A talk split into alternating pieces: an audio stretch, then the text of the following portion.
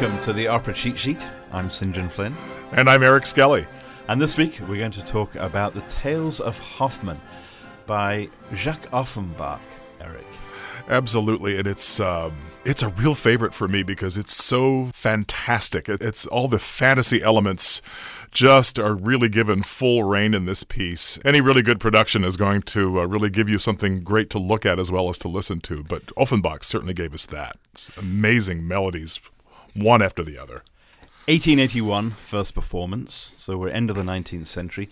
And the Hoffmann of the title is actually a reference to the early 19th century German author E.T.A. Hoffmann. Exactly. Known for his uh, Nutcracker. fantasy. Yeah, the Nutcracker. The Nutcracker obviously. was written by him, yes. But also the, these stories that have this sort of fantastical element to them. And many of the stories are incorporated into aspects of the opera. Absolutely. Set this up for us The Tales of Hoffmann. We start with Hoffmann in a bar in Nuremberg, I believe. Yeah. At the time that we meet him in the prologue of this, he is a bitter, beaten, cynical guy. He's just, life has just beaten him down, uh, and he's sort of taken refuge uh, in this, uh, this beer cellar uh, adjacent to the opera house.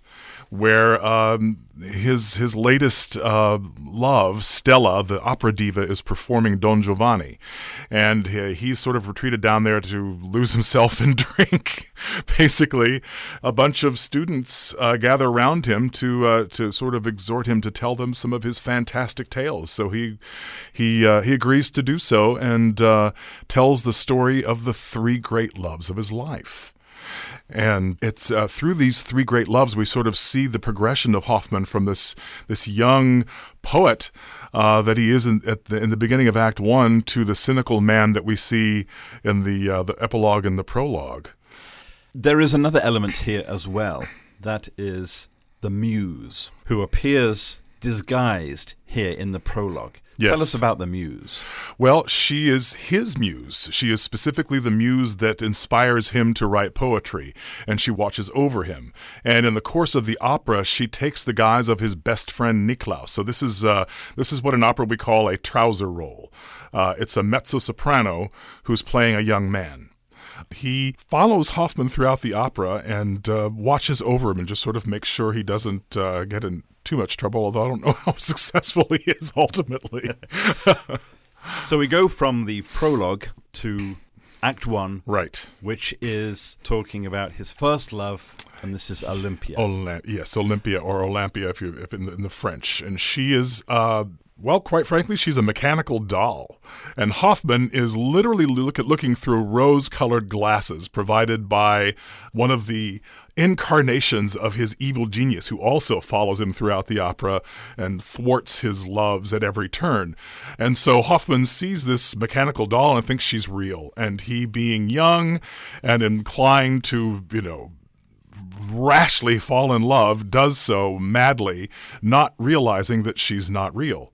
And so, of course, in the end, it ends badly, and he's brokenhearted, and you know, on to Act Two. Spallanzani Yes. the co-creator of this automaton, this this mechanical doll, Yes. along with Coppelius.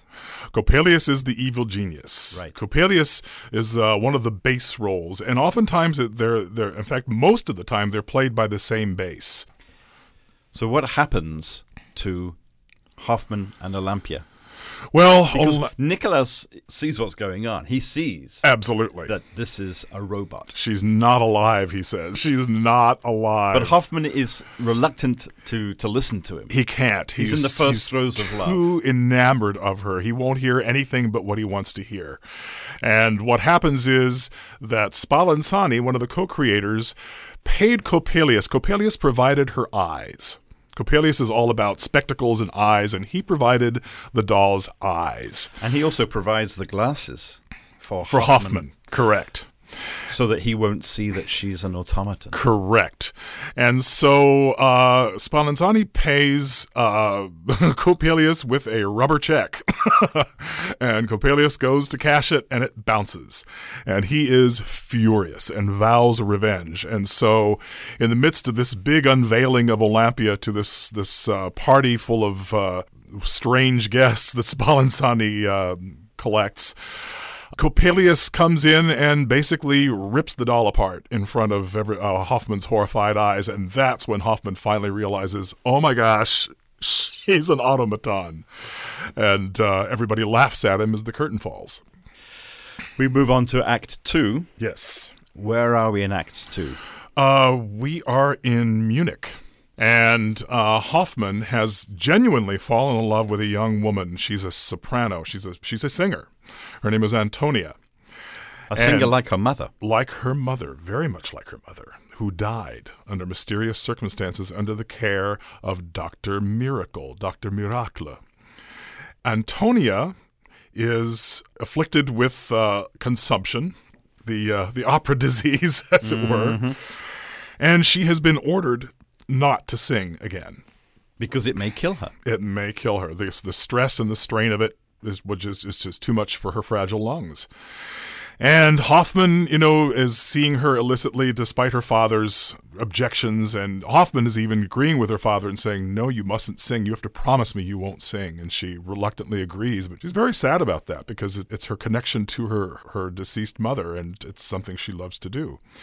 So then enters Dr. Miracle, who uh, Antonia's father tries to bar from the house unsuccessfully. And he comes in and he performs this very, very strange examination of Antonia, who is not even in the room with him.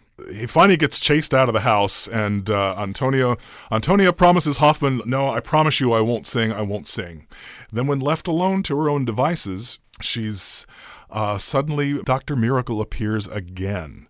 Doctor Miracle magically causes a portrait of her mother to come to life and she hears the voice of her mother exhorting her to sing sing like we used to in, in the olden days sing. And antonia starts to, you know sing and mounting higher and higher.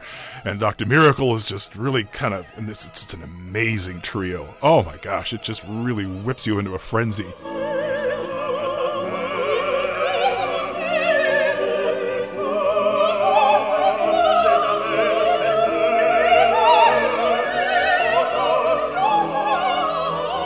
and it part for Antonia gets higher and higher and faster and faster, and you can actually hear her, you know, taking sharp intakes of breath in between her phrases, and it's actually written in that way, until finally she just falls. She just expires.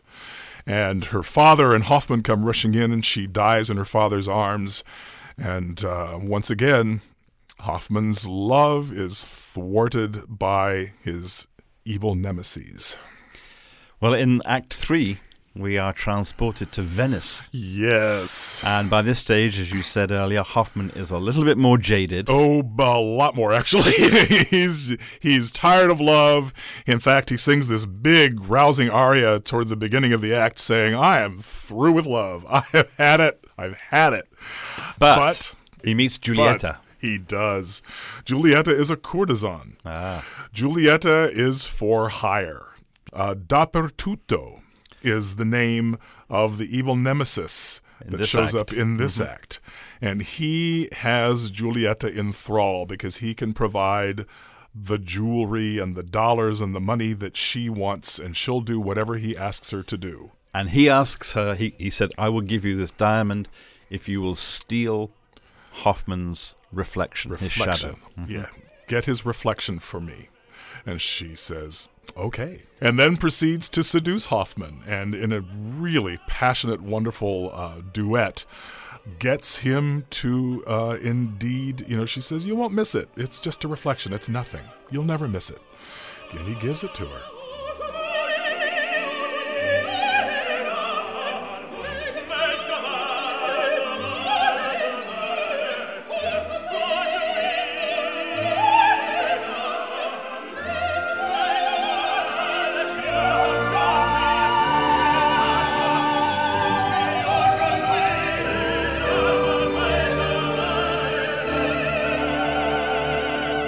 And then discovers to his horror that he has indeed lost his reflection, which is metaphorically his soul. His soul, right. Yeah, and uh, she rides off in the uh, in her gondola on the canals of Venice, laughing at him all the way.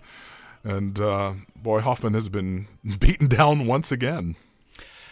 So then we're transported back to the tavern in Nuremberg, where we started. Yes, exactly. So we're going from prologue, the epilogue, we're back where we started. right where we left them.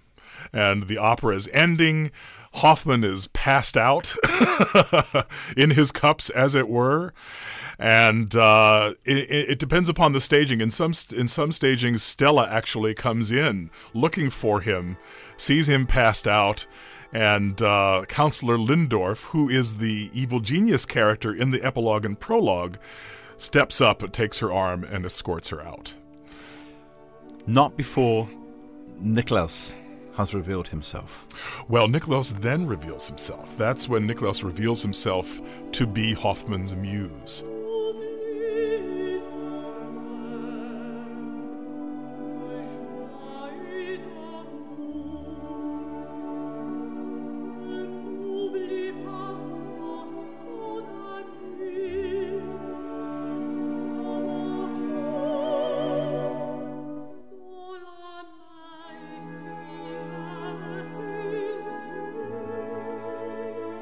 And Niklaus says, sings this amazing piece where he's, or, or she, being the muse, she says, Not to worry, I am your great love. The great love of your life is your art. It's poetry. Your poetry. And I am with you. I will always be with you.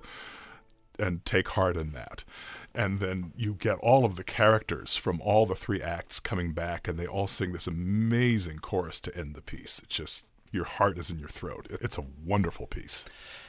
Perhaps the best known music from the Tales of Hoffmann comes at the uh, opening of the third act. We're in Venice and they sing the Barcarolle. Yes, the famous barcarolle. That's Giulietta and Niklaus sing that, actually, as a duet.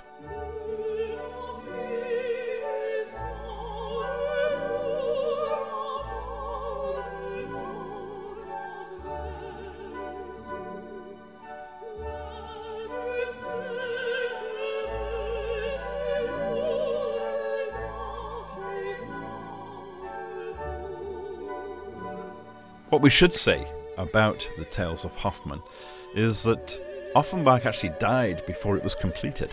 Yeah. And he it had completed, I think, the, the initial piano score and had started to orchestrate some of it. and it was his magnum opus. He so wanted he he, he was known for his operettas, you know, which were very frivolous and, and, and wonderfully so, um, but they were considered light entertainment, and this was to be the piece that was going to really jewel in the crown. Yeah, put him on the map as a serious composer, and he didn't even live to hear its completion, sadly. Finally, Eric, what is the place of the Tales of Hoffmann within the operatic repertoire? It's absolutely standard repertoire. It's firmly fixed in the standard repertoire for, for any major opera house, and, and lots of regional companies can do it too. It's it's a little more difficult to produce, I think, than a lot of um, operas, just because it's got so many different locales and different set changes, and and the title role is very difficult for the tenor. Uh, he is on stage all the time, and he is singing all the time, and he's got high notes all over the place. And as a tenor, you really have to husband your resources to get through this without running out of gas. Uh, but no, it is it's it's so melodic, so tuneful that it's I think it's it's here to stay for for sure. It's it's standard rep all the way. The Tales of Hoffmann. That's this week's opera cheat sheet. I'm St. John Flynn. And I'm Eric Skelly. Thank you for listening.